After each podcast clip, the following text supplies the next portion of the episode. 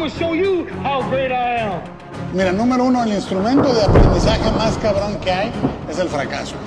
O sea, el papel de un líder es el de influir, es el de inspirar, es el de transmitir, es el de motivar. Imaginémonos cosas chingonas.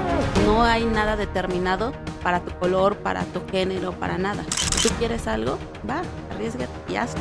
Lo difícil no es caer, sino cómo levantarse. Por los sueños se suspira. Por las metas se trabaja. La pela detrás del éxito.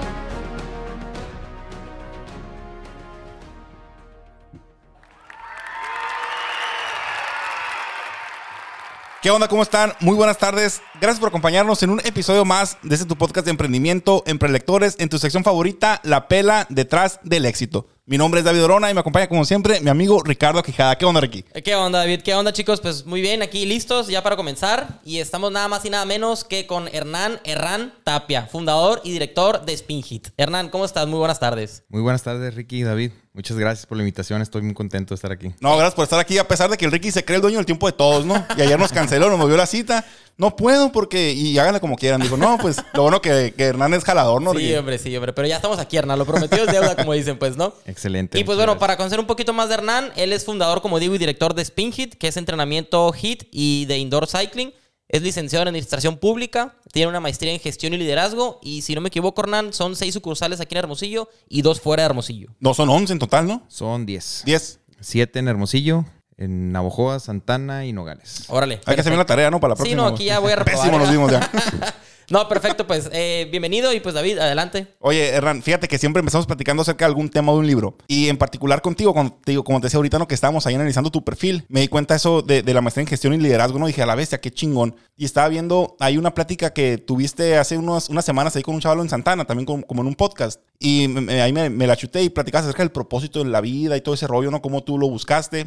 Y otra vez voy a hablar del libro El Método Ikigai, que es un libro con el que he dado mucha lata, pero está muy fregón. Y este tema, se va a escuchar bien romántico esto, pero lo estaba guardando yo porque es un tema que me gusta mucho. Decía, "Ah, ¿para qué entrevista lo uso? No, pues quiero que vaya muy ad hoc con el invitado. Y cuando estaba viendo ahí tu perfil, dije, a la bestia, quiero abrir con este tema. Porque el método Ikigai viene pues de la palabra japonesa Ikigai, que se divide en dos. Iki, que significa vivo o estar vivo, y Gai, que es aquello que tiene valor. Entonces, cuando lo juntas es aquello por lo que vale la pena vivir, que se traduce como tu propósito en la vida. Entonces, los japoneses eh, recomiendan o usan este método Ikigai para que tú encuentres aquello para lo que estás aquí. ¿Cuál es tu propósito en la vida? Entonces, ¿cómo lo encuentran ellos o cómo se usa el método Ikigai? Este son cuatro círculos. Son cuatro círculos en los que, hasta voy a enseñar aquí en el libro, lo traigo aquí dibujado, pero no dibujo muy bien. Entonces, Casi mira. tatuado lo trae el David ya ese. el Son cuatro ese. círculos que si te fijas se juntan en el Ikigai. El de arriba es el círculo de aquello que amas. Primero tienes que identificar qué es aquello que tú amas. Después viene el círculo de aquello en lo que eres bueno. ¿Qué es aquello en lo que yo soy bueno? Luego viene el círculo que dice aquello por lo que la gente me puede pagar.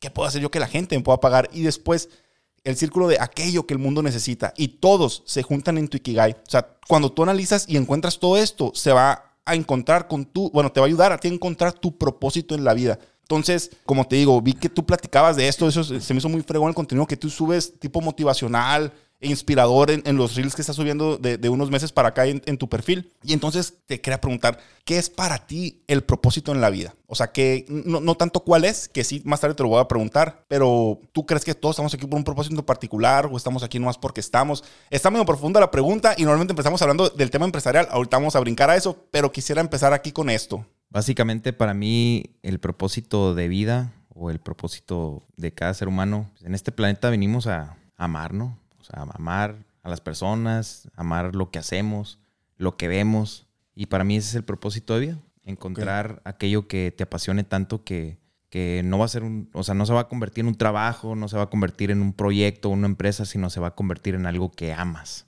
Ok, fíjate que ahorita que mencionas eso, estaba viendo un video hace unas- unos cuantos días que decía que también a veces nos clavamos de más con que nuestro propósito es una actividad, ¿no? Es una, es una, o es una profesión o es una tarea, pero a veces nosotros somos nuestro propósito, ¿no? Que va yo creo más o menos de la mano con el, con el amarnos en general eh, y que tenemos que enfocarnos en, en nosotros. O sea, y, y que tú eres tu propósito y de ahí va, va a derramar o va a derrochar, te va a redirigir a lo, a lo que, a encontrar ciertas actividades con las que te sientes más afino que va ligado a tu propósito. Digo que es- se me hace que es más o menos también parte de lo que, de lo que comentas. Tú tienes identificado tu propósito en la vida, Hernán. Pienso que sí. Sí. Pienso que sí. Ok, y estás trabajando en ello, pues me imagino. Sí, así es. Ok, Como, perfecto. como que lo vamos descubriendo, pienso yo, Nornan. O sea, conforme vamos viviendo, vamos atravesando cosas.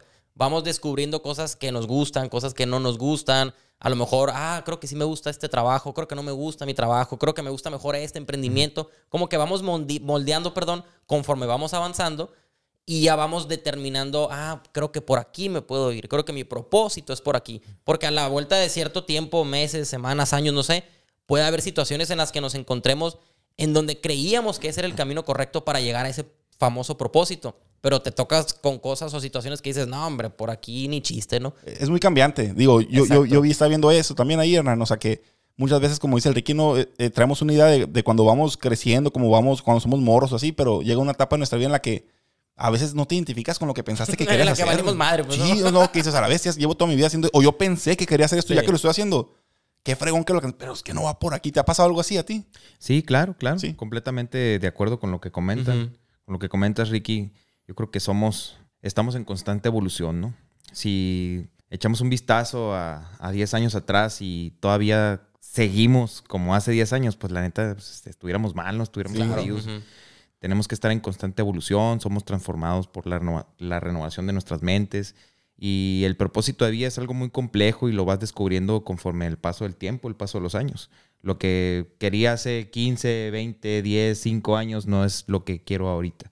Y eso ha, dependi- ha dependido de muchos factores, ¿no? Que tienen que ver con, con la familia, con los proyectos personales, con, con algo que me gusta mucho a mí y hablo mucho de, de- del crecimiento personal. Yo creo que a raíz de, de- de la inversión que haces en tu crecimiento personal, ahí vas definiendo bien cuál es tu propósito de vida. Órale. Lo Sí, vas sí. descubriendo poco a poco, pues, ¿no? Así es. Muy bien. Oye, Hernán, pues cambiando un poquito de tema y ahora sí que entrando en materia, ¿cómo surge la idea de Spin Hit? ¿Cómo se te ocurre? ¿En qué trabajabas antes? ¿O por qué? Ah, ¿sabes qué? Me voy sobre Spin Hit. Fíjate que desde morrito yo quería ser empresario. Ah, ok. Era uno de mis sueños, ¿no? Pero también quería ser político, me gusta mucho la política, por Órale. eso, por eso Sí, sí. estudié administración pública. Me especialicé en ciencias políticas y por ahí le anduve haciendo el loco, ¿no? En, en algunas campañas políticas. Y desde, desde joven empecé a trabajar en, en- en instituciones del gobierno. Era enlace. Yo, toda, toda mi adolescencia, mi infancia viví en Santana.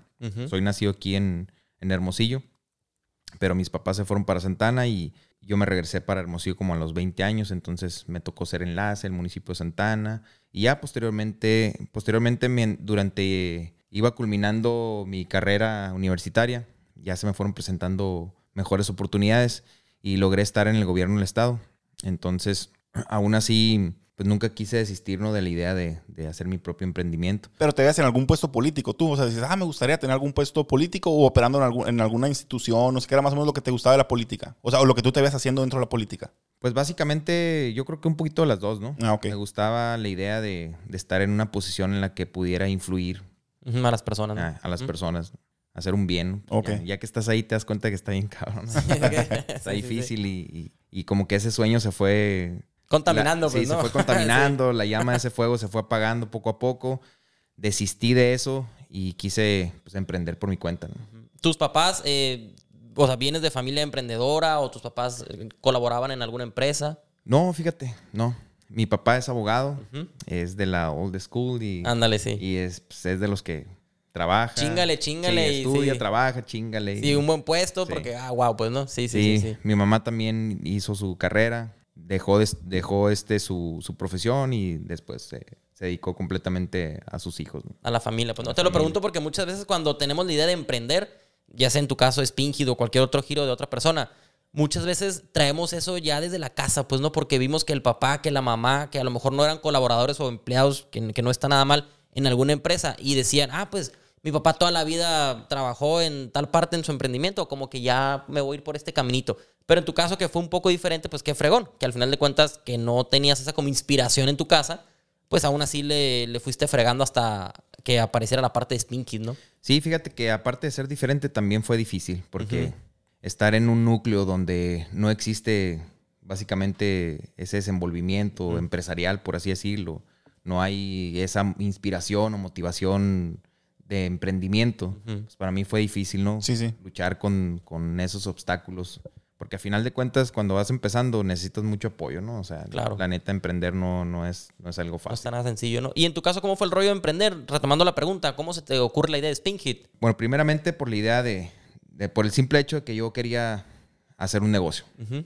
Y la cuestión del acondicionamiento físico es porque para mí, cuando yo pensé en qué negocio desarrollar, dije, pues tiene que ser algo que me guste muchísimo, ¿no? que, me, que me apasione mucho, así, algo muy parecido a lo del propósito de vida. Porque Sí, Sí. Tiene que ser algo que me guste tanto que no se convierta en mi trabajo, sino que se convierta Sí, en mi hobby, ¿no? Sí, ándale, sí, sí. Entonces dije, a ver, ¿qué onda? Pues, ¿qué me gusta hacer? No, pues la neta me gusta hacer mucho ejercicio. Tampoco soy una persona completamente dedicada al acondicionamiento físico, nunca he tenido este, intenciones de... de, de- de- Sí, fisicoculturismo, de, ajá, de competir y ese rollo, pero la verdad es que a mí la, la salud, todo lo, que, todo lo que tiene que ver con salud, nutrición, entrenamiento, me apasiona Sí, sí, muchísimo. mantenerte en forma y así, Así ¿no? es.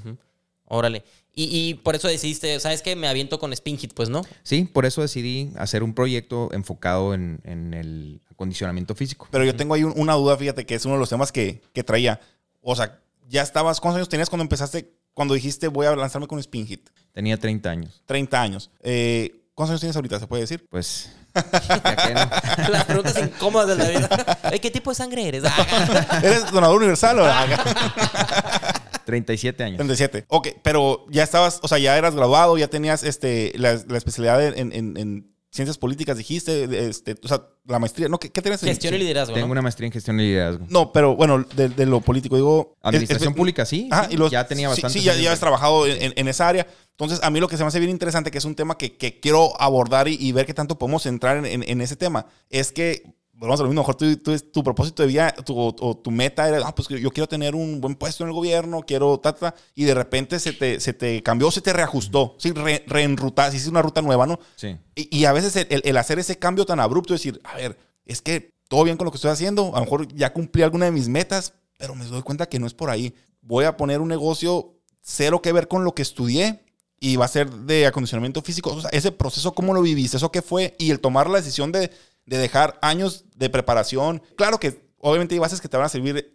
para siempre, ¿no? Pero me refiero, pues, es, fue salirte completamente de, de- la caja, ¿no? Y, y- hacer algo fuera. ¿Cómo fue eso? Híjola, pues a ver cómo, cómo te explico. La verdad es que no la pensé mucho, ¿eh? Simplemente me enfoqué en, en, en es- esa meta o esa etapa de mi vida que todavía no estaba concluida. Entonces dije, no, pues lo voy a hacer. Básicamente así, así, no, sin pensarla mucho, me decidí por, por, por este, emprender y por cumplir con, con ese lado vacío que estaba, por ejemplo, de, de mi desarrollo personal o profesional y, y simplemente pues, así, sucede- así sucedió sin, Digo, sin- sin es, mucho... es que se vive bien fácil, ¿no? Te digo, pero, o sea, digo, qué fregón que en tu caso sí fue así fácil, pues, ¿no? Pero se me hace que es algo complejón, pues, a lo mejor. Sí, sí, o sea, la, la transición obviamente estuvo envuelta de, de muchos cambios, ¿no? Salir, Sí, salir sí. de tu área de confort está un poquito dif- difícil. Pero, pues honestamente quisiera poder aportar algo más, ¿no? Que es, que, o sea, quisiera Sí, poder decirles más, pero realmente... Así fue. Así fue, simplemente lo, lo decidí, lo decidí. Dije, no, no me estaba llenando por completo lo, lo que estaba haciendo en ese momento. Yo creo que te pudiera decir que para mí el, el emprendimiento o el hecho de tener mi propio negocio, realmente ese fue mi sueño principal. Eh, estudiar una carrera fue algo secundario, es, fue algo así como que, pues bueno, si no me funciona lo de los negocios, pues Ahí está el ya- Me papelito, regreso, pues, Ajá, ¿no? me regreso, ahí está el papelito, a lo mejor va a ser fácil conseguir un trabajo, pero ya que lo había conseguido, me sentí insatisfecho, todavía estaba con esa inquietud de querer hacer mi propio emprendimiento. De verdad, ahorita que ya lo hice y lo probé, difícilmente regresaría yo a Sí, ser claro. empleado. No lo permitiría, o sea... O haces otra cosa o pones otra sí, cosa, sí, pues, sí, ¿no? de verdad es que me pongo a vender o a hacer lo que sea, pero no, no, no regreso yo a, a un lugar donde tenga que ser empleado. Oye, Ran, ¿y el miedo? ¿Y el miedo que, digo, seguramente tenías algún tipo de miedo de decir, a la bestia, y si, y si dejo mi, mi chamba y luego no se me da este negocio, ¿eso cómo lo manejaste? O, no, o tampoco, bueno, no lo pensaste mucho. La verdad es que traté de enfocarme en lo positivo. El primer día que, que abrí, por ejemplo, eso sí, ¿no? Me quité la corbata y yo le hice todólogo. Eso fue una de las garantías que iba a tener para no embroncarme con muchas cuestiones operativas. claro. ¿no? sí. Entonces, a mí me apasionaba mucho el acondicionamiento físico, pero sabía que si tenía que este, emprender un proyecto relacionado con el acondicionamiento físico, me tenía que especializar también en cuestiones de acondicionamiento físico, hice algunas certificaciones y empecé a desarrollar mi proyecto. También el proyecto no lo hice únicamente con sin planificar, vaya. O sea, el, el proyecto estuvo inmerso en, en- en procesos de planificación, hicimos un estudio de mercado, incubé el proyecto. Yo creo que eso realmente me fue brindando las herramientas sí. y, Y- las- y una tranquilidad, Y pues, la ¿no? tranquilidad y una certeza, ¿no? Yo creo que tienes miedo cuando sabes que, que estás únicamente apostándole a una idea. Pero si esa sí. idea la acompañas de herramientas que te ayudan a clarificarla, pues difícilmente te truena el negocio. ¿Y cuánto tiempo te tardaste en, en hacer todo ese proceso, Hernández? De decir, ahora ya tomé la decisión, voy a formalizar todo este, eh, me- las ideas, ya plasmarlas pues en papel y como dices que lo incubaste, más o menos cuánto tiempo te llevó de ese momento abrir la primera sucursal. ¿Otra vez, perdón?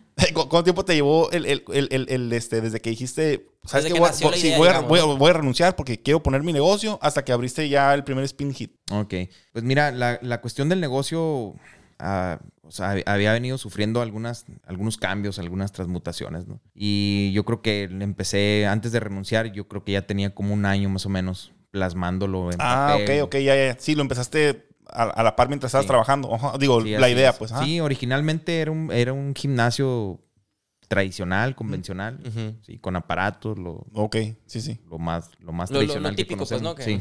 Y ya después, obviamente, las herramientas que, que te ayudan a, a- a definir qué es lo que quiere la gente, como los estudios de mercado, etcétera, te van- le van dando así como que más, más forma al proyecto, ¿no? Obviamente, si quieres, si quieres sumarte a lo que está de tendencia, si quieres actualizarte un poquito, si quieres ir más, más este, a la par de lo que está sucediendo en el momento, pues, ¿no? Sí, sí. Entonces, en el estudio de mercado nos dimos cuenta de que muchas personas querían hacer ejercicio, pero no tenían un lugar específico donde, o un lugar específico que cumpliera con las características con las que cumple Spin Hit, Spin Hit, ¿no? Que es, es un centro de acondicionamiento, pues es, son, es tipo estudio.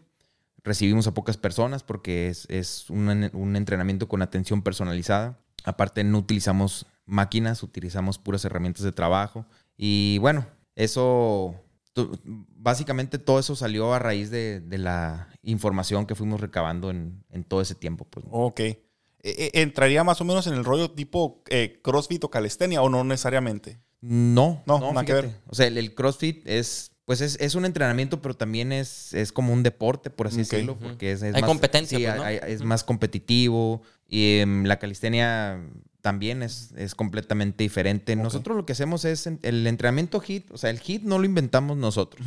El HIT es, es una metodología de trabajo. O sea, tú puedes correr modo HIT, por ejemplo. El HIT es, es un acrónimo en inglés, es High Intensity Interval Training, o sea, es, es hacer mm, cualquier tipo de entrenamiento en, en periodos de alta y baja intensidad. Entonces, lo que hicimos nosotros es diseñar nuestras propias recetas o nuestras propias sí, sí. dinámicas de HIT. Como las propias rutinas de ustedes, digamos, de ahí que las iban a, pasar con los... Sí, con no- los- ajá, nuestro sistema específico de HIT. Sí, o sea, tenemos un sistema, eso es lo que es Spin Hit, y en ese sistema, ese sistema lo hacemos modo HIT. Ok. Oye, Hernán, una pregunta. En, cuando recién iniciaste ya que tenías, digamos, la primer sucursal de Spin Hit, eh, cuando estabas haciendo este plan y luego surge esta primer sucursal, ¿tenías una visión un poco a futuro de, ah, ¿sabes qué? Yo a la vuelta de tanto tiempo, como un plan, digamos, ¿no? Una estrategia.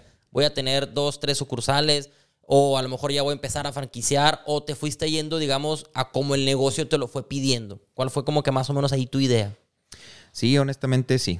La idea era establecer la primera sucursal, llegar al punto de equilibrio, posicionarla y posteriormente tener crecimiento. Seguir abriendo, pues Sí. tener más crecimiento, ¿no? Sí, así es. No tenía exactamente planeada una ruta de crecimiento, pero la idea era crecer. que seguir creciendo, ¿no?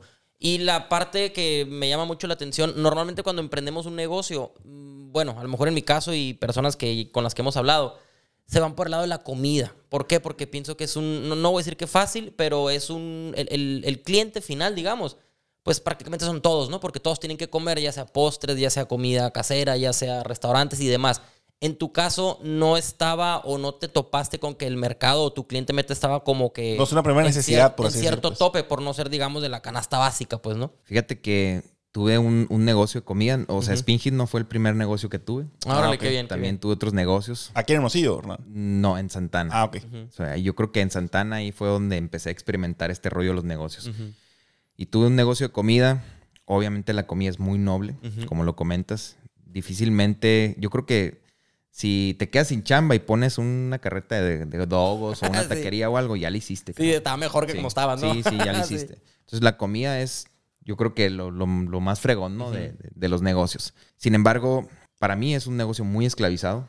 Y Yo lo probé, no me gustó y pues Y como dices ahorita, eh, encontraste algo que a ti te gustara, Sí, que es. no te molestara levantarte temprano para ir entre comillas a trabajar y todo ese rollo. así. Yo creo Órale. que al final de cuentas, si abres un negocio o emprendes algo en lo que no te gusta, David, como lo hemos venido diciendo, no que no vaya a pegar, ¿verdad? Pero no le metes las mismas ganas como si fuera algo como en tu caso, que realmente te levantas, como dice David, a darle y entregarlo todo, pues, ¿no? Eso es muy interesante porque a veces nos vamos pensando en la parte del dinero, pues, no, voy a poner este negocio porque me han dicho y fulanito dice que No, acá- sí, es que, es que Fulanito puso un negocio de eso Sí, y le está yendo le bien. está yendo súper bien. Ni se me antoja esa madre, pero las, uy, ya Ajá, no sé, lo voy a hacer también. Vende churros y le va súper bien. Ah, bueno, a lo mejor es el propósito de él vender churros y a él le encanta y es su hobby y es el mejor churrero de México. Y tú quieres a lo mejor imitar al, al famoso churrero este, pero no te va a ir bien, pues, porque no estás satisfaciendo a tu ser, pues a lo mejor estás haciendo nada más, pero no estás siendo tú la persona que quieres ser, pues, ¿no? En tu caso, le atinaste y ahí la llevas, pues, ¿no? Sí, es correcto. Es correcto. Como comentas, o como, como comentabas, que si por qué no Sí. me había inclinado pues por, por un negocio de comida Sí, o, sí. o si no fue una de mis primeras opciones, sí, sí lo fue. Como a todos, como a la mayoría. Sí, sí. Pero pues a mí en lo personal no me gustó, ¿no? Incursionar en, en el ámbito de, de la comida, de la cocina. Ok. Y soy bueno para cocinar, ¿eh? pero Ah, órale. oh, qué buena onda. Oye, Hernán, ¿y a qué retos se enfrenta un negocio como el tuyo? O sea, volvemos a lo mismo. A lo mejor uno de comida es el proveedor, cuidar esto, ciertos detalles. El, el- el- el tener un eh, gimnasio, un centro de acondicionamiento como el que tú tienes, ¿cuáles son los retos a los que se enfrenta? yo creo que el reto más grande es luchar con la falta de cultura sobre el acondicionamiento físico. Ustedes van al, al gym, ¿eh? Sí, Sí, Él sí, yo no, yo hago. pero el Ricky yo es corredor, pues. Sí. No, pues qué bueno que se, que se ejercitan. Pero si tuviéramos la cultura de hacer ejercicio, como en otros países, en otros lugares, yo creo que no estuviera tan difícil a veces captar la atención del, de tu público, ¿no? Del, del consumidor final. O sea, casi, casi muchas veces le tienes que rogar al, Sí, sí, sí. al cliente para que vaya al gimnasio. Sí, ¿no? sí. Como, en, como en diciembre, por ejemplo. o que en enero se llenan todos, ¿no? sí. No, y es que lo que pasa que, que yo había escuchado hoy comentarios acerca de eso que estás diciendo, que lo ven como si fuera un plus. Ah, pues a ver si tengo tiempo. O sea, pero debería ser una. O sea, tu cuerpo lo necesita, pues. No, no es de que, ah, sí tengo tiempo. O sea, no, es algo que tu cuerpo te, te demanda, pues. Así lo es, pues. requiere, ¿no? No debería, es una necesidad. Yo creo que si nos pusiéramos a investigar un poquito sobre los beneficios de hacer ejercicio, o sea, independientemente de lo que sea, ¿no? Correr, hacer bicicleta, nadar, hacer pesas, lo que sea, pero si realmente nos, pudiera, nos pusiéramos a estudiar un poquito más sobre los beneficios y la importancia del acondicionamiento físico, pues otra cosa sería. Sí, sí. Fíjate que yo traía la pregunta aquí, que si qué opinabas de que el ejercicio, como tradicionalmente dicen, que es la cura para todos los males, pues, ¿no? Porque te pone de buenas, porque libera... Ese es el dinero que no, güey. No, no, no, también. Es la ah, bueno, el dinero, pues claro, ¿verdad? Pero el ejercicio es la cura de todos los males. Porque andas alegre, andas como con más energía, andas como que más activo. Eso lo notas diariamente, yo creo que ahí en tus gimnasios, ¿no? Sí, completamente, completamente. O sea, de verdad es que hacer ejercicio te cambia la vida.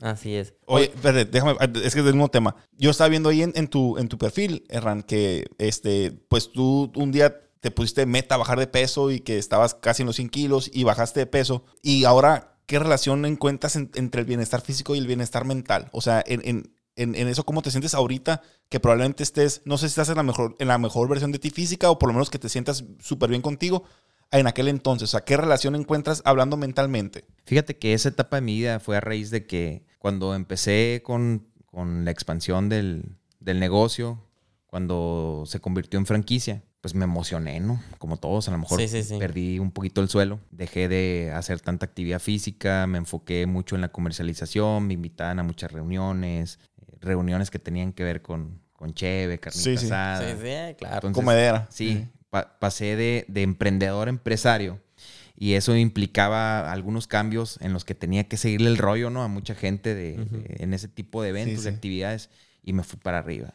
Me fui para arriba, de repente, o sea, ya tenía como 16 kilos arriba, pero de, de una manera impresionante. Entonces, cuando pasa lo de la pandemia, que tenemos que tranquilizarnos, calmarnos todos, Y pues empecé así como que a hacer una reflexión ¿no? sobre lo que estaba sucediendo, principalmente con, con, con mi cuerpo, con mi salud. Y decidí hacer un cambio, decidí hacer un cambio y es uno de los, pues es, para mí es el mejor testimonio porque es propio, ¿no? Sí, claro. Entonces creo que es bien importante que si tú quieres influir sobre los demás, tienes que predicar con el ejemplo. Entonces para mí es el mejor testimonio porque con eso demuestro que estamos en la posibilidad siempre de, de cometer errores, de, de, perder el camino, de perder el piso. Yo, a mí me pasó, a mí me pasó, inclusive me pasó estando ya en este negocio que Sí, tiene sí. que ver con el acondicionamiento físico y no tenía absolutamente nada que ver con mi propósito de vida, por así decirlo. O sea, ¿cómo, cómo sí. yo en ese momento eran como cuatro o cinco sucursales, algo así, cómo, Sí, sí, sí, cómo, como la me imagen ajá, o el cómo la imagen, general. sí, claro. cómo me es. podía permitir estar en, en esa situación. Oye, tocaste algo muy interesante que pasaste de, empresa de emprendedor perdón, perdón, a empresario. ¿Pudieras decir alguna diferencia o para ti qué es, cuáles son las características, digamos, que tiene un empresario y en qué momento ya te conviertes en, en- en- al revés, en un emprendedor y cómo te conviertes en un empresario?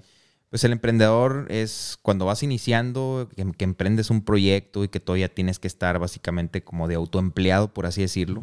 Que tienes que estar al 100% en la cuestión operativa y administrativa en tu negocio. Para Sí. mí eso es un emprendedor. Y un empresario es cuando logras dar ese paso, ese salto y ya tu negocio funciona en automático. Ya delegas a lo mejor ciertas actividades que tú tenías antes a cargo. Es correcto. Oye, te- pero me, me- me contestaste la duda, sí y no. Pero digo, ya, ya que diste ese cambio físico, Hernán, eh, tú viste me- mejoría, digo, obviamente en, en- en tu, pues en tu salud, ¿no? Pero mentalmente, anímicamente, o sea, no, sí, sí, sí lograste, digo, como parte del testimonio, pues que puedes complementar de eso. Sí, sí, completamente. Completamente está ligado tu aspecto físico, tu salud con tus emociones. De hecho, yo creo que a raíz de, de una situación emocional fuerte fue cuando decidí hacer ese cambio y la situación emocional fuerte fue cuando se presenta la pandemia y a todos nos dijeron que pues no podíamos ya seguir trabajando. Sí, sí. O sea, fue algo pues algo bien difícil Sí, para claro. todos los Cero ingresos de un día para otro. Cero pues, ¿no? ingresos de un día para otro o que sabías que en algún momento te ibas a quedar con cero, ingres- in- cero ingresos porque imagínate la responsabilidad de pagar rentas Sí, y, claro. y que tu fuente de ingreso principal o la única fuente de ingreso sea eso. Pues la verdad, con ya con familia y todo. Y, Sí, se pone más cabrón. y hablando me, de... me, me, este, me, me clavé mucho en, en- en el ejercicio y me ayudó muchísimo a, a- yo creo que para darte una respuesta más específica, Sí, sí. ¿no? Me clavé mucho en el ejercicio. Aproveché para hacer ese cambio físico, pero también para nivelar mi estrés, mis emociones, mi ansiedad. Y definitivamente mi actitud cambió, o sea, de, de ser completamente negativa, cambió a una actitud positiva y se reflejó automáticamente en mis ideas, en mis pensamientos, porque en vez de querer tirarme de la terraza de la casa, empecé, me senté y empecé a planificar nuevamente mis ideas. Qué fregón. Y, y obviamente empezaron a, a- a relucir mis, mis habilidades de emprendedor nuevamente.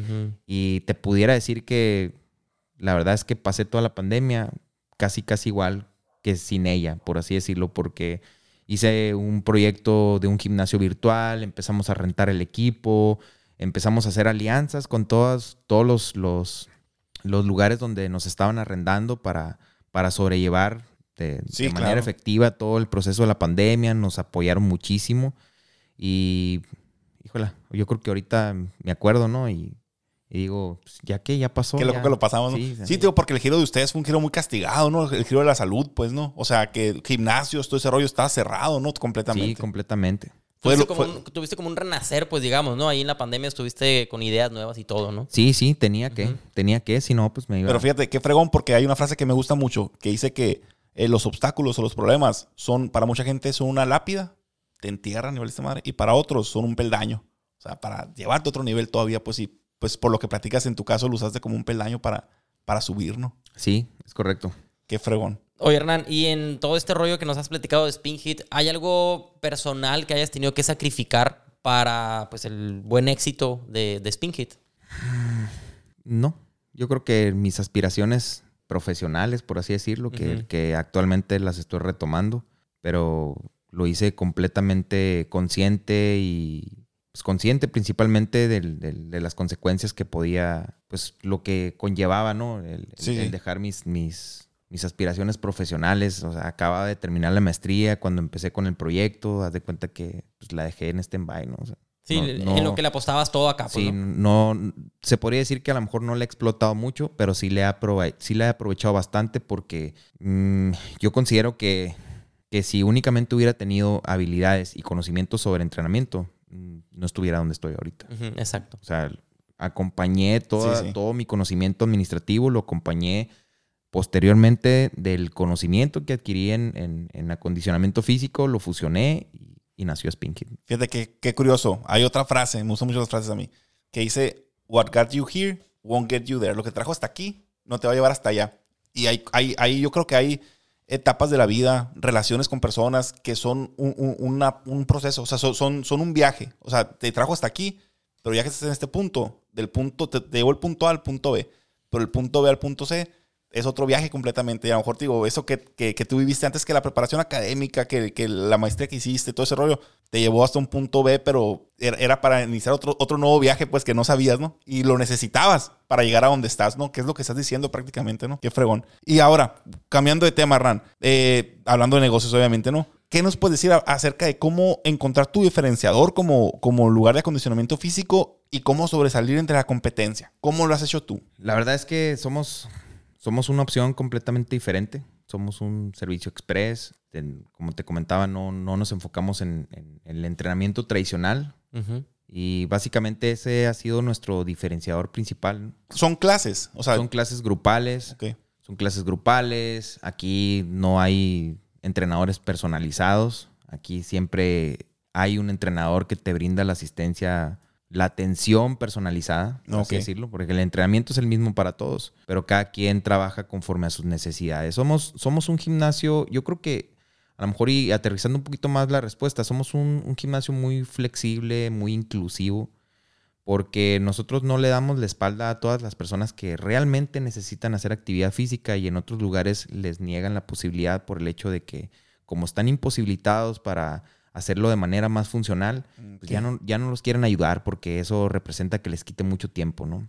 Entonces tratamos de romper con, con esos paradigmas, tratamos de, de enfocarnos mucho en la atención, de ofrecer una atención de verdad fregona, por así sí. decirlo que no se sientan desplazados y que se sientan incluidas todas las personas que tienen sobrepeso, diabetes, este, con problemas musculoesqueléticos, problemas de cualquier tipo.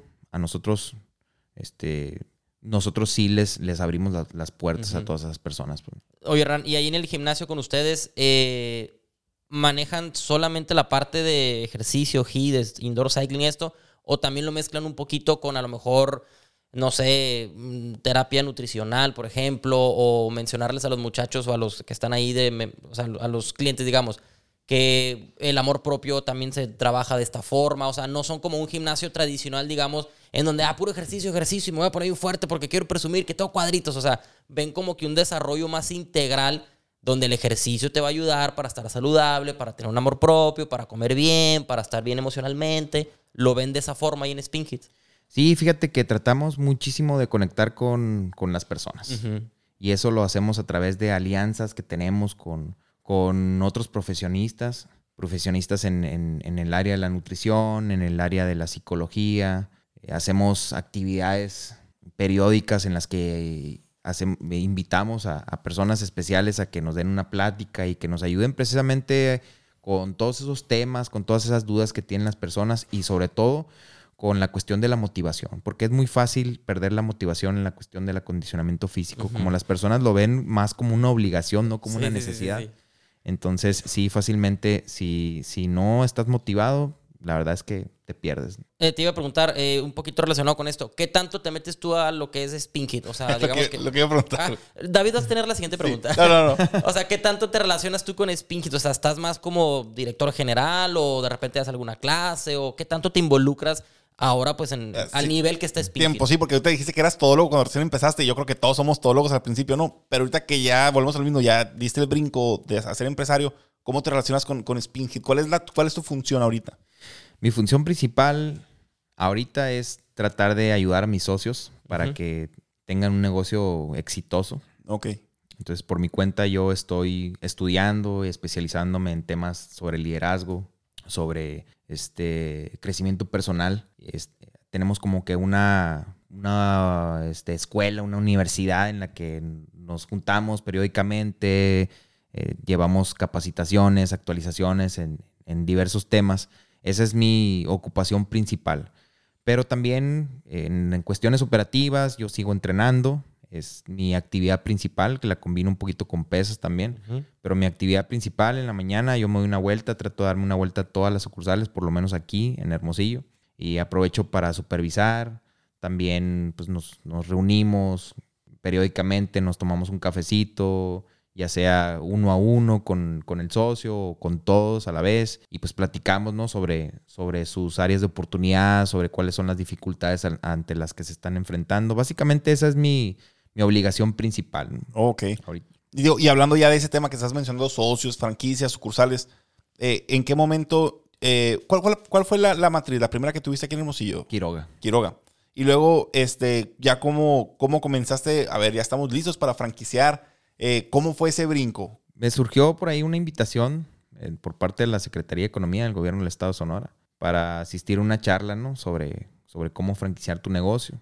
Asistí, me gustó la propuesta, me entrevisté con un, con un despacho desarrollador. Te hacen una evaluación para determinar si tu negocio realmente es franquiciable. Salió todo, todo este positivo, gracias a Dios, y empezamos a hacer el desarrollo. El desarrollo duró aproximadamente como un año y de ahí pues ya empezamos con, con la comercialización de la franquicia. Ah, órale. Lo hicieron con DAP legal, ¿verdad? Creo. Empezamos con Afranor. Ah, ok. Porque sí vi una historia por ahí que estaban con los de DAP legal. Pues, eso es de registro de marca y todo ese rollo, ¿que no? Pero Sí. como también el rollo de franquicias, Ah. no sé si fue con ellos. Sí, también este, a- a- ahorita actualmente ellos me están apoyando con la comercialización de la franquicia. Ah, qué órale, qué fregón. Aquí estuvieron con nosotros en el podcast también y no, vino a todo. No- Nos acaban de registrar la marca, de hecho. Sí, aparte, ¿no? Sí, sí. Oye, este, Hernán, ¿tienes algo que tú puedas mencionar que sea como que el punto débil, digamos, de Spin Kit? Algo donde, ay, por aquí como que a la vez te batalla mucho con los instructores, o ay, güey, como que a la vez te batalla con cierta parte de, de lo que son los gimnasios. Pues mira, en, en cuanto a la comercialización, he batallado mucho con encontrar puntos eh, factibles, por así decirlo, porque no están preparadas las plazas comerciales para, para este tipo de negocio, para el tipo de, de metros cuadrados que necesitamos. Y eso principalmente, ¿no? Como, como negocio. Y en cuestiones operativas, yo creo que sí, el, el coco del, de, de del negocio sería el personal. Creo que como en todos los negocios Sí, ¿no? sí, El sí, personal sí, es- es por lo regular eso es. Lo más delicado. Sí, en el sentido de que ellos también ejercen la mayoría del liderazgo, ¿sí? Que, que, se da en, en- en la sucursal o en el negocio o en cada sucursal. Y también, pues, por la cuestión de que, pues, si no hay entrenador, no, no se puede. No hay pues, hay ¿no? clases. pues. sí, sí, sí. Entonces, yo creo que sí sería, sería ese el, el- el factor más, más débil. Y una manera de innovar ahí en Spin Hit, ¿cómo lo hacen, Hernán? Además que noto que es algo diferente, bueno, totalmente diferente a los gimnasios tradicionales, que eso, me, bueno, en lo personal me gusta mucho, ¿no? No soy tanto, a lo mejor tú sí más de gimnasio, ¿no? Pero en mi caso, pues ya más de al aire libre y todo.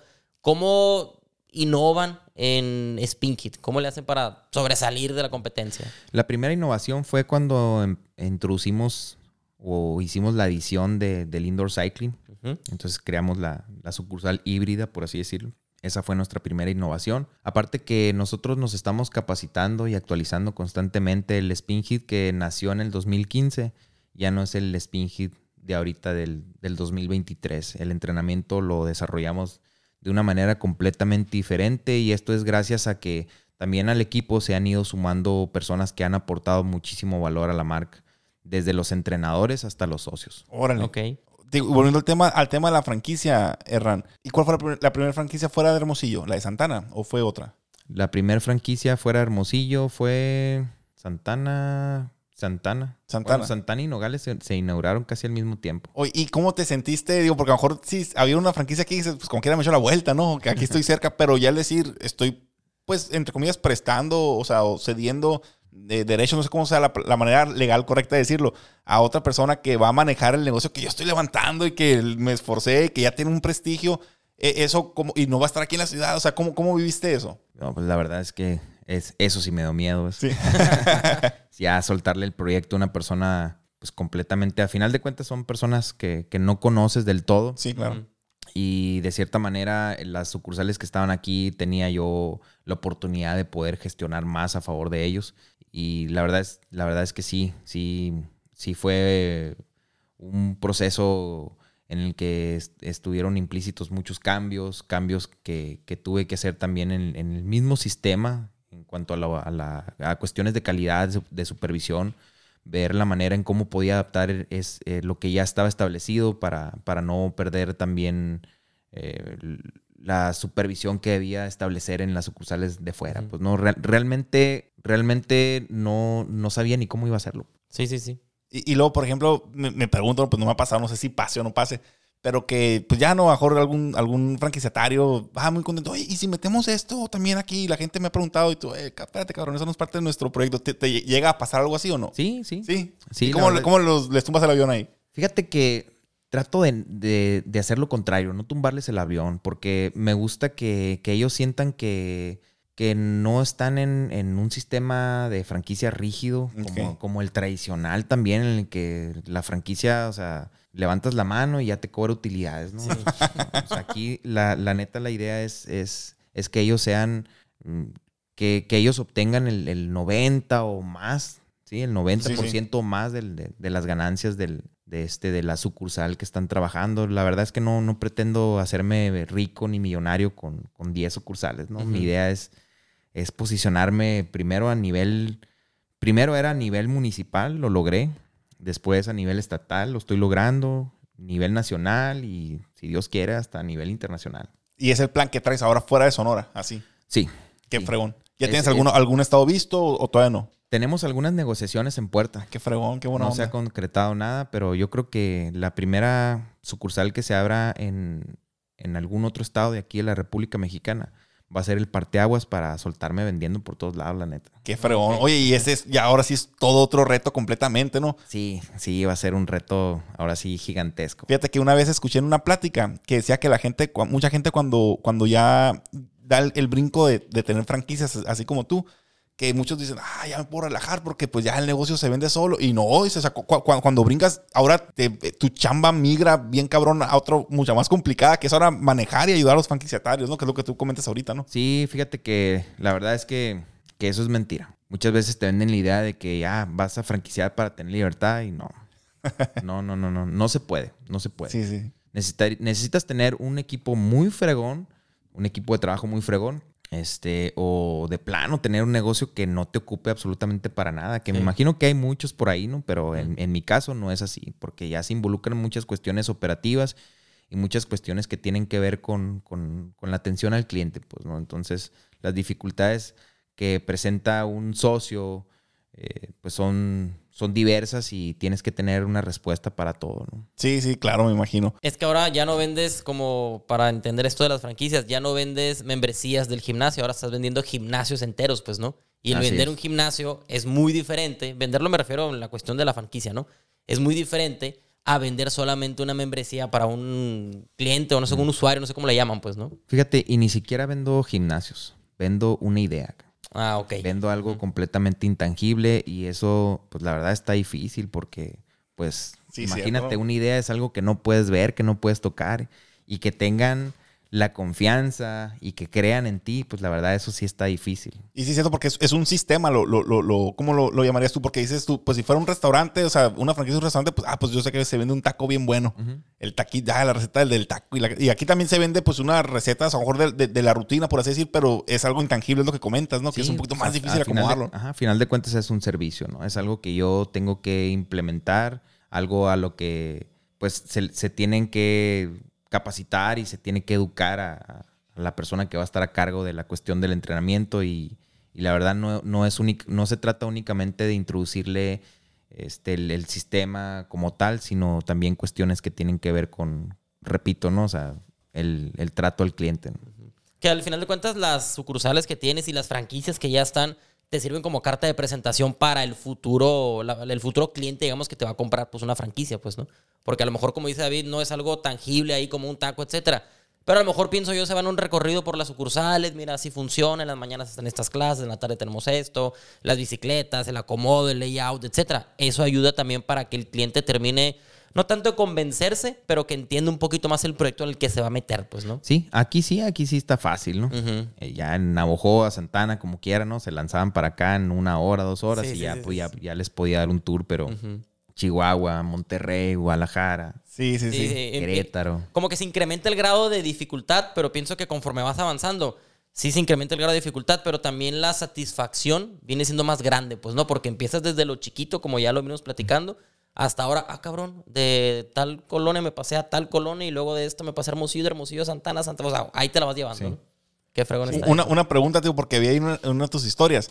Comentaste que, digo, no sé si lo interpreté mal, ¿no? Que aquí en Hermosillo te quedan, o sea, ¿quieres poner nomás dos sucursales más?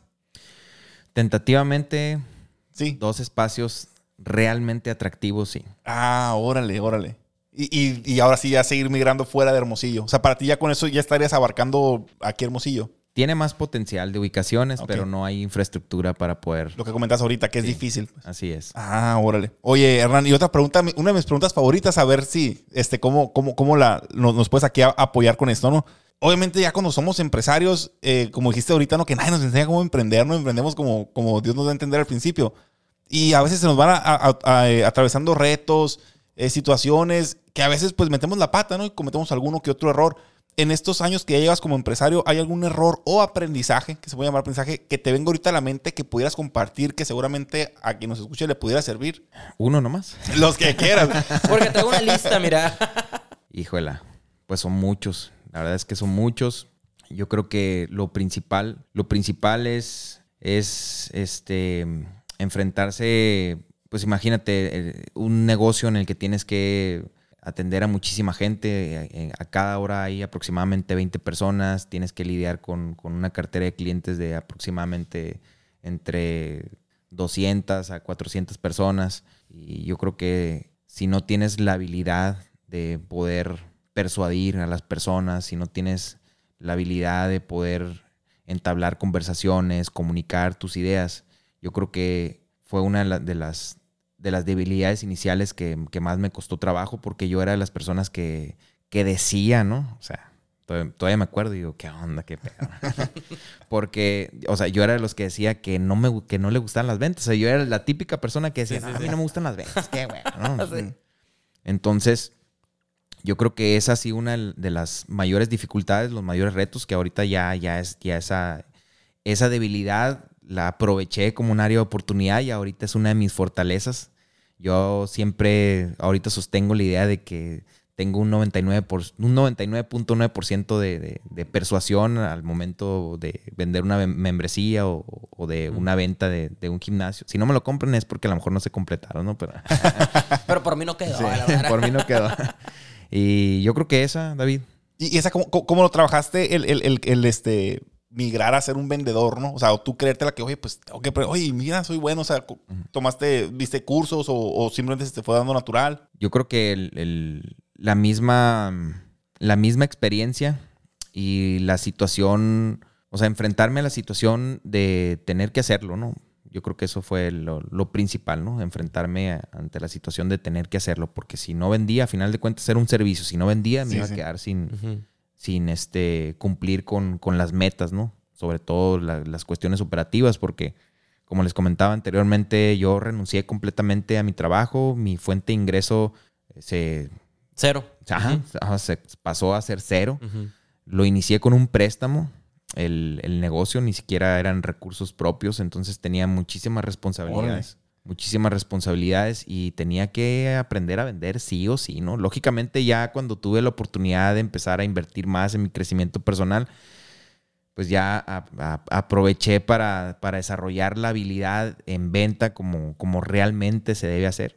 Pero si, si me preguntas, o sea, ¿cuál fue una de las mayores dificultades? Sería esas. Y eso es lo que yo le aconsejaría a todos los emprendedores, ¿no? Que antes de hacer un emprendimiento empezaran a, a desarrollar las habilidades que son necesarias para poder sobrellevar un emprendimiento de manera más efectiva y no tener que enfrentarse ante dificultades que los pueden llevar a, a la quiebra. Pues. Órale. Oye, y ahorita que mencionas eso de, de- de vender, pues digo, ya cuando tienes un, cierto, eh, que estás establecido o que cierto prestigio, que mira, pues ya tenemos tres, cuatro, cinco franquicias aquí, sucursales, pues a lo mejor también eh, la recomendación, el boca en boca, es más fácil a lo mejor ir vendiendo, hablando de- de membresías, no tanto de la franquicia.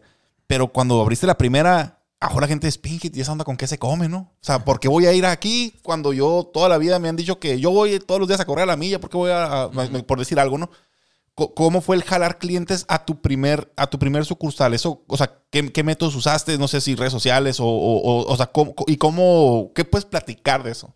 Fíjate que, que también esa es otra de las habilidades que, que debemos desarrollar como emprendedores. A esa sí le puse un poquito más de atención. Hice un curso en, en Facebook. Órale, ok.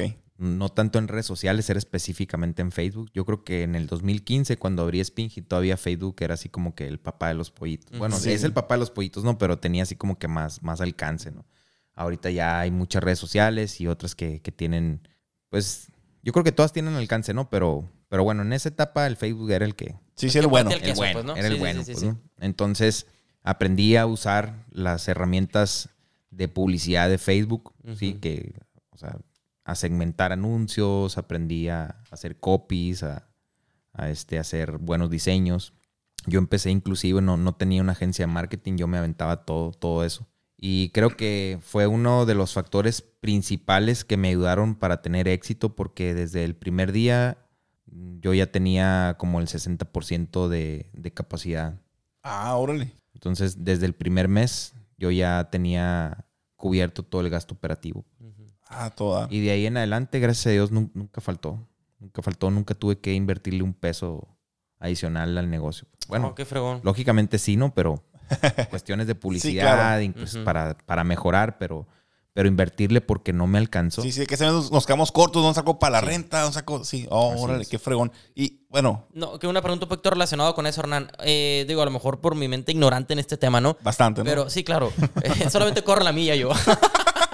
Eh, ¿De qué forma gana dinero aparte de las membresías? ¿De qué otra forma gana dinero un gimnasio? O sea, ¿se hace algún reto, algún curso? O sea, ¿qué, herramientas tiene un gimnasio en, en lo personal es Hit para atraer más venta, más dinero? Porque a lo mejor te cancelan una membresía o pagan un mes, pero ya el siguiente mes lo renuevan. ¿Cómo le hacen?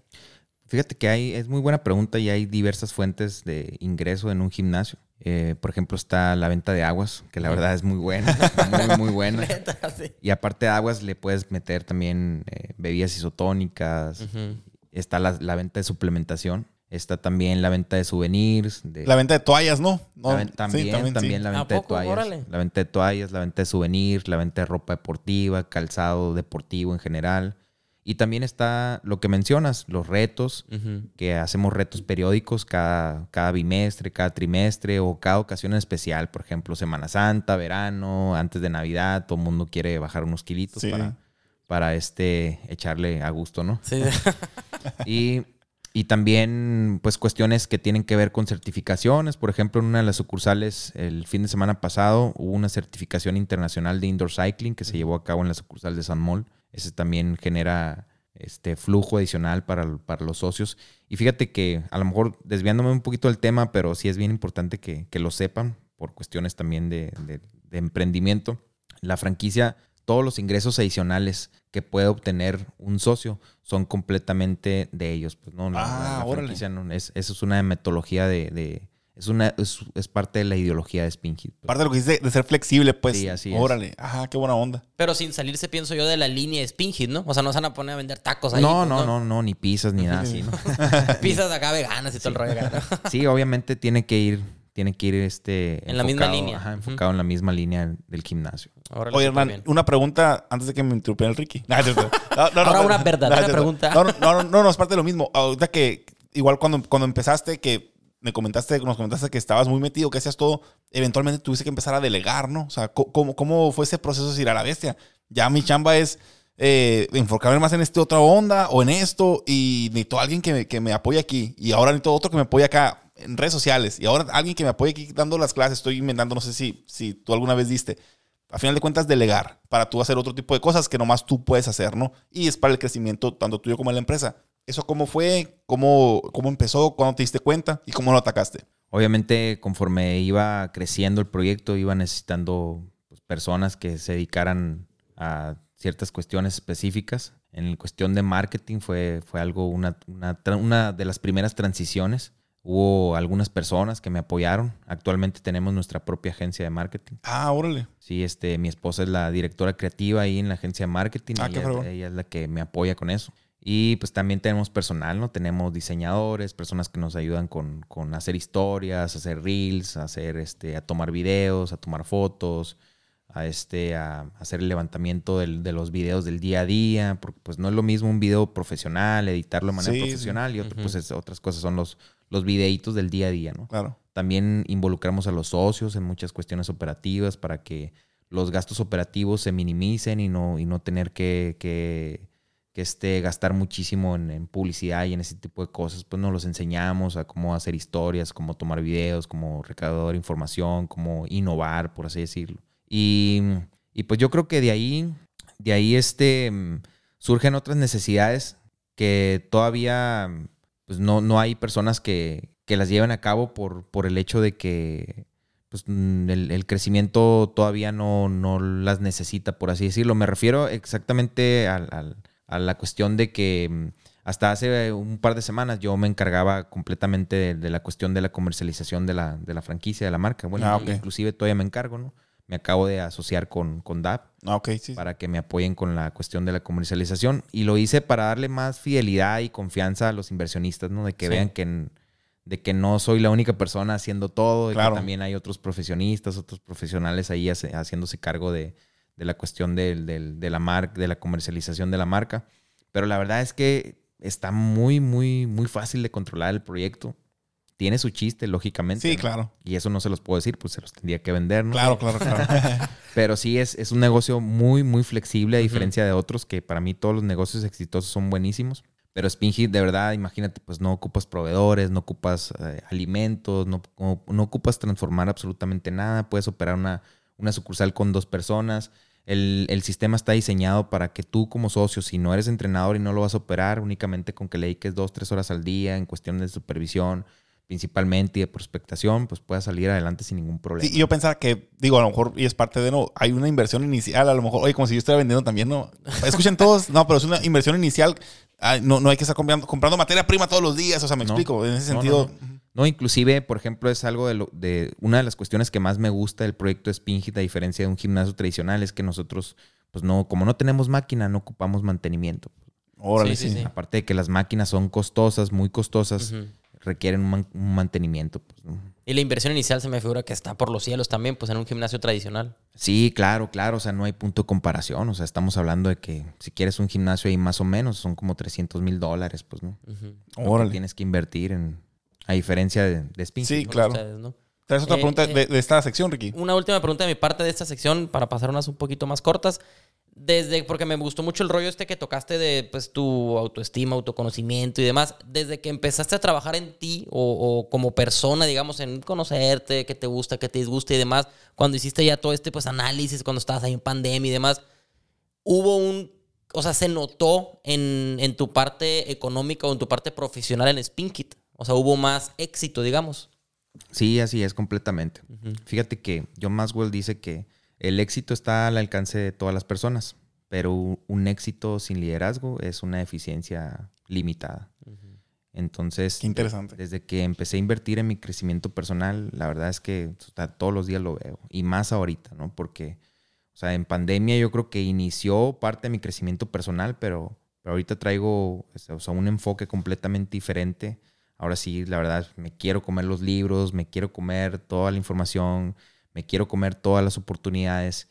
Y antes, pues por estar en, en esa área de confort o, o- en la comodidad de que las cosas se iban desarrollando de una manera ahí este, amigable, por Ujú. así decirlo, este, pues no, no me dejaban pensar con, con claridad.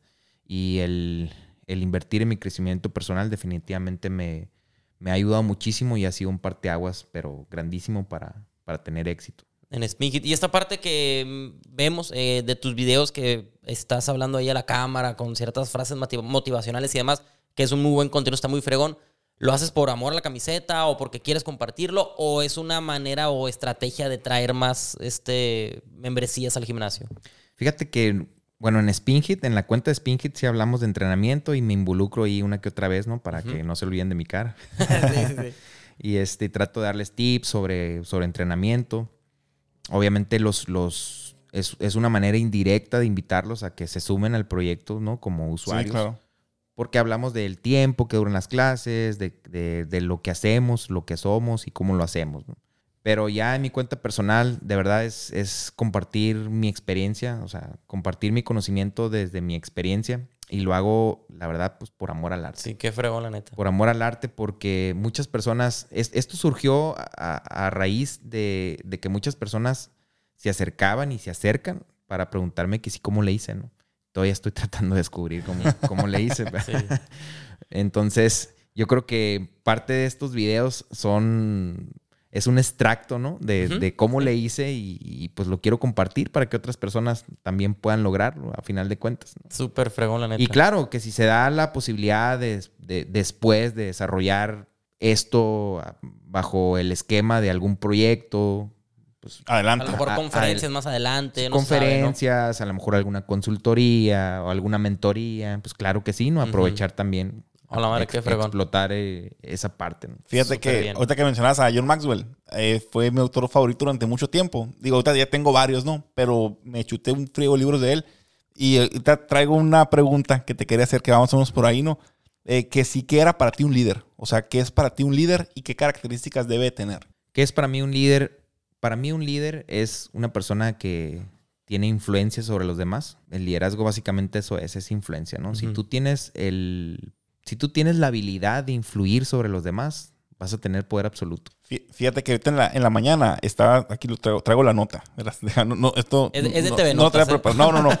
Este, estaba escuchando una conferencia de Mario Alonso Puig, que últimamente es un conferencista que escucho mucho, y decía cuatro cosas que debe tener un líder para influir, ¿no? Número uno, ser competente en un campo. O sea, tú no puedes eh, aspirar a ser un líder si no, si, ok, ah, qué fregón, pero, pero ¿de qué me vas a hablar? Pues, o sea, ¿en qué eres competente tú? No, pues yo soy competente en el fitness, soy competente, tomé una maestría de liderazgo, que es tu caso por así decirlo, ah, pues es competente en, en- esta área. Número dos, que tenga una visión, pues la gente necesita que un líder tenga, ok, te voy a seguir, pero ¿a dónde me vas a llevar? No, pues no sé, no sé ni dónde voy yo, no, pues entonces, ¿para qué te sigo si no tienes una visión, no? Número tres, que tengas carácter. ¿Qué es carácter? Ser fiable, íntegro, coherente, o sea, que lo que predicas vaya ad hoc con tu vida. Por ejemplo, que tú dices, oye, yo te vendo la franquicia de Spin Hit, pero pues tu cuerpo a lo mejor no va con, con alguien que, Claro. que, que quiera vender una franquicia de algo fit. Y digo, no que seas perfecto, pero que busques hacer lo que dices, ¿no? Y finalmente que haya química, que la gente te- pueda tener química contigo.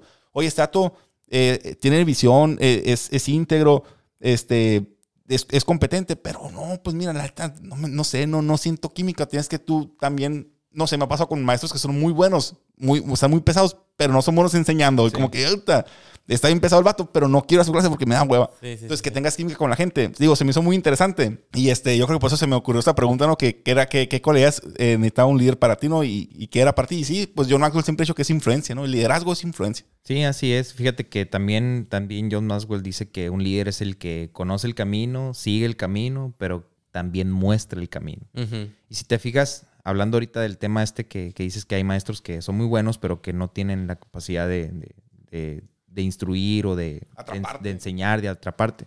Y tiene que ver precisamente con eso, con el liderazgo topado. Si tú te das una vuelta, por ejemplo, a la universidad de aquí de Sonora, te puedes encontrar eminencias, cara. Eminencias que, que si, si les pones, no sé, un- una gráfica para un aparato para este poder determinar su nivel de, de- de inteligencia, Inteligencia. Este, de, de su IQ, por ejemplo. Sí, sí. A lo mejor y, y te das cuenta de que esa persona, no sé, es, es, es una persona muy inteligente, es un sabio, ¿no? Pero probablemente se- sea una persona que tiene un liderazgo tan topado que, pues, que no va a dejar de... Que no le sirve de nada Sí, prácticamente que, eso. que- ¿no? que no va a poder seguir avanzando en su vida. O sea, simplemente, o sea, va- se va a desaprovechar, por así decirlo, todo, todo ese talento, ¿no? La otra vez estaba viendo un, un video en Facebook de... Es un vato que, que, mm, está tocando la guitarra, pero también trae colgada una bola de instrumentos, ¿no? Trae un- un- una tarola, un tambor, trae un violín, bueno, no, no recuerdo qué tantos, ¿no? Ni cuáles eran, pero trae muchos instrumentos y empieza a tocar empieza a tocar primero la guitarra y luego le hace la cabeza para acá y, y- y- y, este y, toca el tambor y con el pie le hace para acá y toca otra cosa y, y empieza ¿no? Ta, ta. Entonces, honestamente, más que el hecho de la habilidad que estaba desarrollando esa persona en ese momento, más que el, el- el- el hecho de, de- de, mm, de que me haya llamado la atención su habilidad, me llamó la atención eso que les estoy comentando. O sea, como una persona con ese talento. Ah, por- ah, no les comenté, no, era una persona de la calle. Ah, Una persona que estaba en la Mm, calle pidiendo dinero. Entonces dije yo, como una persona con esas habilidades, porque aparte, para tener esas habilidades, de seguro debe ser bien inteligente, ¿no? O debe tener habilidades con- Sí, sí. cognitivas bien, bien cabronas. Entonces, ¿cómo una persona con esas habilidades puede estar en esa situación? Y es precisamente por eso, porque no tiene la capacidad de poder influir en los demás de manera persuasiva. ¿sí? Porque si, si fuera persistente, persuasivo y tuviera esa capacidad de liderazgo, tocara puertas para llevar ese talento a otro nivel, ¿no? Claro. Y no, y no- no estuviera en esa situación. Y de verdad es que para, para ser líder no, ne- no, no necesariamente necesitas ser la persona más inteligente del mundo. Pero también tiene mucho que ver Sí, con el claro. carácter, porque platicamos mucho David y yo, retomando un poquito el ejemplo del chavo este que está con todos los instrumentos, que nosotros nacemos con un juego de cartas, pues no, entonces con ese juego de cartas que se llama familia, que se llama posición económica, habilidades, dones y demás, tú te tienes que encargar de tener el carácter y la, digamos, la visión de tener o de hacer el mejor juego de cartas con esas cartas que te tocaron. Sí, pero esa pues, persona no le está haciendo a lo mejor, pues no, no se está enfocando. por eso, a lo mejor él en, en su, en sus cartas no está combinando, no está haciendo una buena estrategia de acomodo de cartas y a lo mejor por eso sí tiene esas habilidades, pero no las proyecta o no las sabe, digamos, explotar, pues, ¿no? Así es, correcto. Y es donde, donde te comento que John Maxwell dice que es por falta de liderazgo. Falta de liderazgo. Órale, Así qué, es, qué. Este, bueno, de este tema yo puedo hablar un chorro, pero para no extendernos mucho, este, ¿qué otra pregunta traes de esa sección? Adelante, ya, David, tú. Fíjate, es que yo traigo aquí una, una frase que no sé por qué la anoté y no sé qué pregunta te iba a hacer acerca de esto. No, nomás le voy a decir, a lo mejor no hay nada que opinar, pero de Benjamin Franklin. Es que fíjate que un invitado que vino aquí una vez nos comentó de la, de la biografía de Benjamin Franklin, de la autobiografía de un hombre feliz se llama. Y yo, que fue su libro favorito. Y dije, ahora, pues, qué curioso. Y cuando leí aquí el método Ikigai, aquí lo, lo citan y te dice que él vivía bajo 13 principios y, y cómo, probablemente para ser una persona íntegra y fregona, si vives bajo esos estatutos, o sea, puede que, que lo logres, ¿no? No los voy a mencionar, pero decía Benjamin Franklin que hay tres cosas extremadamente duras: el acero, el diamante y conocerse uno mismo, ¿no? O sea, lo ponía a la misma altura. El conocerte a ti mismo es extremadamente duro. Y yo creo que lo- lo- si lo quiero analizar, de tanto de difícil, o sea, que ah, qué difícil conocerse uno mismo, como también de que a veces uno quisiera no conocerse porque a la vez estoy bien dañado, puede decir, uno no, no quisiera conocerme tanto porque... Le no saca sé. la vuelta también, pues, Sí, sí, le saca la vuelta. Este, pero bueno, pasamos a las preguntas un poquito más rápido, Ricky. Adelante, sí. Este, dame un segundo, entonces vamos a... Traigo cuatro preguntas de mi parte, son cortas, pero igual puedes indagar si hay, nece- eh, hay necesidad, Hernán. Ok. Eh, ¿Qué es para Hernán, para ti, qué es el éxito? El éxito es, híjole, qué buena pregunta. El éxito para mí es, es estar pleno en, en lo que te gusta. Perfecto, muy bien. Eh, otra pregunta, segunda, ¿qué es o cómo ves el dinero? ¿Qué es para ti el dinero, Hernán? Para mí el dinero es, es, una, es un agente de intercambio. Ok. Porque mucha gente se clava y se centra en dinero, dinero, dinero, dinero, y a lo mejor pienso que esa parte de estar como avaro, si lo quieren ver así, te, se- te, te ciega de ciertas cosas o te abruma, pues no, pero pues bueno, qué, qué fregón, Hernán. Últimas dos, ¿crees en la suerte? ¿O qué es para ti la suerte? Mm, para mí, pues no, no existe, ¿no? Para mí la suerte yo creo que es, es este un, un adjetivo que hicieron para, para suplir con la responsabilidad de, de que pues uno realmente construye su propio camino, ¿no? Entonces mm, las cosas no te caen del cielo y si e- eso para mí sería la suerte, ¿no? O sea, que las cosas te cayeran del suelo y, y como las cosas no caen del suelo, entonces para mí la suerte no existe. No existe. El, el- el éxito, que es lo opuesto a la suerte, este, es, es el- la, la consecución de tus metas a, a través de, del arduo trabajo que De haces. día chingarle, pues, día, ¿no? pues, Ujú, en, claro. en pocas palabras. Eh, por último, Hernán, ¿tienes algún hobby, algún pasatiempo, algo que tú digas, a la fregada es Pinky, ahorita aquí es mi tiempo para mí esto? Mm, fíjate que también han, han ido cambiando mis hobbies. Yo creo que ahorita mi hobby es leer. Ah, qué fregón. Y seguirte empapando, Sí, conociendo empapando. y todo. Como ¿no? les comentaba anteriormente, ahorita estoy bien, bien enfocado en la cuestión de mi crecimiento personal. Entonces mi, mi hobby principal ahorita es estar leyendo. Perfecto. Pues por ahí, por ahí va mi primera pregunta. ¿Cuál es tu libro favorito o que más recomiendas? Pero deja tú, no- sí, esa pregunta, pero dinos los que tú recomiendas, ese que te venga a la mente, aparte del que más te ha servido, que tú tengas quizá ahorita fresco. Pero si hay 5, 10, dilos, ¿eh? Sí, para que nos sirvan. Bueno, pues uno de los, de los primeros, por así decirlo, que me abrió la perspectiva este, como a muchos yo creo, y que es tradicional, tradicionalísimo, es el Padre Rico, Padre Pobre. Ok, sí, sí. ¿sí? Eh, me gustaba leer mucho sobre metafísica. Ah, órale. Entonces, este, Metafísica de Aristóteles es uno de, de los libros que también me ha abierto mucho la perspectiva en cuanto a, a cuestiones personales, espirituales. Eh, hay otro libro que me gusta mucho que se llama Heridas Religiosas, que se los recomiendo, está bien fregón. Y mm, actualmente, ahorita, pues estoy, estoy certificándome en la Universidad de John Maswell. Ah, qué fregón. Órale, qué chingón. neta, güey. Sí, soy, soy miembro Maswell Leadership. Qué fregón. Entonces, pues ahorita John Maxwell, ¿no? ¿Cu- ¿Cuál, es- cuál es el libro del que más te gusta o que traes más presente ahorita? Bueno, el que traigo más presente ahorita son las, las 21 leyes irrefutables, Irrefutables. del liderazgo. Órale, qué fregón. Fíjate que mi libro favorito, aunque nadie me preguntó, eh, de, John, de John Maxwell, es el de A veces se gana, a veces se aprende. ¿No, lo- no, no lo has leído ese? Ese Todavía me no. cayó a mí en, en el... uy, te, te enseño la portada al final. En una etapa muy fregona. Este, ese y el de Vive tu sueño también, ese me ayudó mucho. Este, son unos pasos, cómo identificar cuál es tu sueño. o sea, si estás en... en- que identifiques si tu sueño es realmente tu sueño, no está muy curado también. Y, y aparte de libros, hay otro tipo de, de contenido que consumas para aprender, Hernán. Pues la certificación, este, porque también hay muchísimo contenido ahí en, en la certificación que estoy haciendo. Muchos cursos, ¿no? Órale, sí, sí. cursos de oratoria, cursos de mentoría, cursos, cursos para, para ser coach profesional.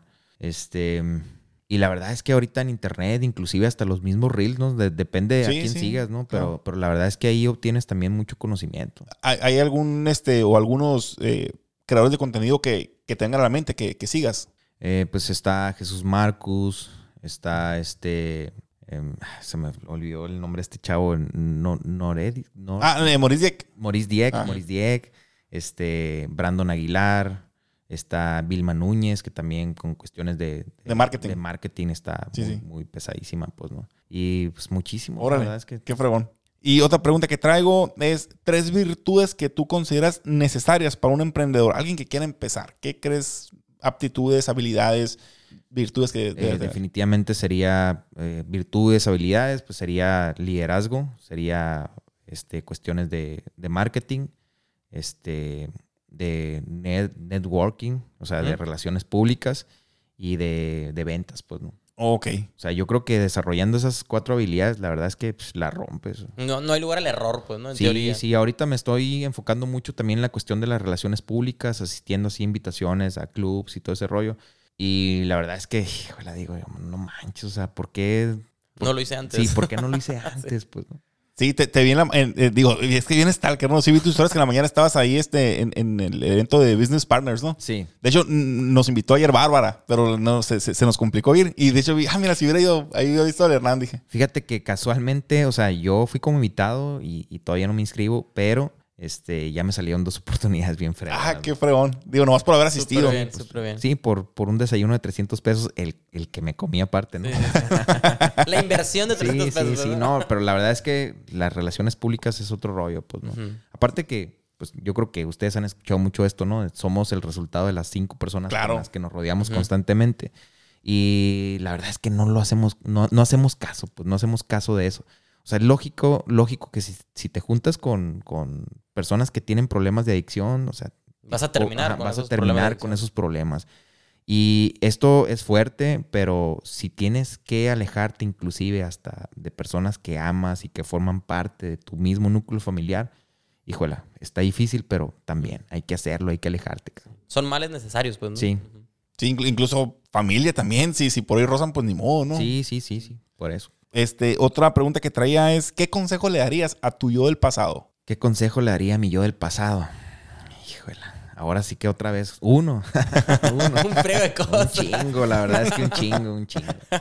Sí, el principal es, el principal es invertir más en mi crecimiento personal. Esa yo creo que es mi ideología ahorita y no la cambio por nada. La verdad es que me, me ha cambiado la vida, o sea, un giro de 180 grados. Me ha cambiado la vida abismalmente en cuestión de días. Qué de días, de días. Entonces, Yo ahorita es lo que le, le recomiendo a cualquier persona en cualquier nivel, ¿sí? Educativo o en cualquier nivel de, de- de vida, ya sea un, un adolescente, un universitario, que inviertan en su crecimiento personal. Y, y alguien te puede decir, no, pero es que ¿a qué te refieres con invertir en mi crecimiento personal? No, no puedo pagar una maestría. No, pero hay otras cosas. ¿Cómo qué cosas? Invertir en tu crecimiento personal no, no precisamente tiene que ver con, con cuestiones educativas, ¿no? A final de cuentas sí, porque pues aprendes, ¿no? O sea, es educación, pero tiene que ver con descubrir, descubrir y equilibrar precisamente, o sea, tus emociones, ¿sí? O sea, o sea, ir equilibrando toda la cuestión de las emociones, de, de tu propósito de vida, ir canalizando eh, todas esas dudas que tienes, ¿no? Porque si no, haz de cuenta que estás navegando sin rumbo fijo, ¿no? Entonces, pues, cualquiera puede liderar un barco, ¿no? Pero si no tienes a alguien que, que te ayude a, a planificar o a planear esa ruta estratégica, difícilmente lo vas a poder hacer. Entonces, yo creo que todos necesitamos este, invertirle a nuestro crecimiento personal y algo bien importante, eso lo tenemos que hacer acompañado de un mentor o de un líder. Pues no, eso es lo más importante. Ok. Sí, sí, qué curioso porque a veces creemos que, que, ah, no, pues yo solo, yo medio tengo bases y No, no, no, pues imagínate, es como ir a la librería, ¿no? Y, y- y- ¿Cuál sí, agarras, pues, sí, no? ¿cuál agarras? Y terminas agarrando cinco y después los, los dejas arrumbados ahí. ¿no? Entonces, es- no, no es como, por ejemplo, ahorita, o sea, si me preguntas, ¿qué estás leyendo? Estoy leyendo cosas que tienen que ver con mi mentor, porque ahorita mi mentor principal es John Maswell. Mm, Qué fregón. Entonces, yo estoy haciendo lo que él me dice, por así decirlo. Yo creo que es, eso sería, ¿no? Lo que, le, lo que le dijera a mi yo del pasado. Invierte en tu crecimiento personal, pero hazlo a través de un buen líder. Órale, qué fregón. Y otra pregunta, ¿a quién admiras? ¿A quién admiro? ¿En qué sentido? Que conozcas, que no conozcas, que tú admires en, en manera de éxito, de trayectoria, que a la vez, qué fregón, yo algún día me gustaría algo así, ser así, barra libre. Pues admiro muchas personas, admiro muchas personas, o sea, desde mi familia, por ejemplo, está, está mi mamá, que es una persona que, que tiene mucha paciencia, que admiro mucho a las personas que tienen, que tienen paciencia, a mis hermanos, porque también han construido eh, sus, sus propios logros, sus sueños, y en- ya en cuestiones así de, de empresariales, si nos vamos a, a las grandes ligas, pues admiro a John Maswell otra Claro, vez. sí, sí, sí. y aquí en el tema local, pues también hay muchas personas. O sea, tengo, tengo camaradas que, que tienen franquicias también, que, que admiro mucho. Este, está un- una chava que admiro mucho, ojalá y, lo escuche para que se la crea. Pero este, Nayeli Sarracín, este, que es una emprendedora y empresaria que también eh, te- yo creo que compartimos eh, más o menos la, la historia de, de éxito y las dificultades ante las que nos hemos enfrentado. Este, mm, ¿qué más? Ah, pues hay- Una lista interminable. Sí, hay, o sea, Hay- es hay una- varios. Es una lista interminable. pues, ¿no? Ok. Súper bien. Una pregunta más, que traigo nomás. Eh, ¿Hay, o se puede saber, o si te viene a la mente, la lección más grande que te haya dejado el emprendimiento, el emprender? ¿La tienes ahorita algo que se pueda compartir? La lección más grande que me ha dejado emprender, pues básicamente es la idea de creer en mí mismo, principalmente, en creer en mí mismo. Este, de que mm, pues nos podemos enfrentar ante muchas dificultades y personas que, que te pueden tratar de cegar la idea que tienes sobre tu- tus sueños, tu emprendimiento y, y pues que, que es importante que creas en ti mismo para que no dejes que, que nadie te diga lo que tengas que hacer o, o lo, o lo que tú puedes lograr, ¿no? O sea, si tú quieres o tienes un sueño, pues ve por él y punto. Ok, Perfecto. perfecto, Ricky. No, más que agradecerte, Hernán, por habernos acompañado aquí en el estudio. Muchísimas gracias. Y pues, David. No, este, ¿dónde podemos encontrar, Hernán, a ti, a tu negocio, en redes sociales?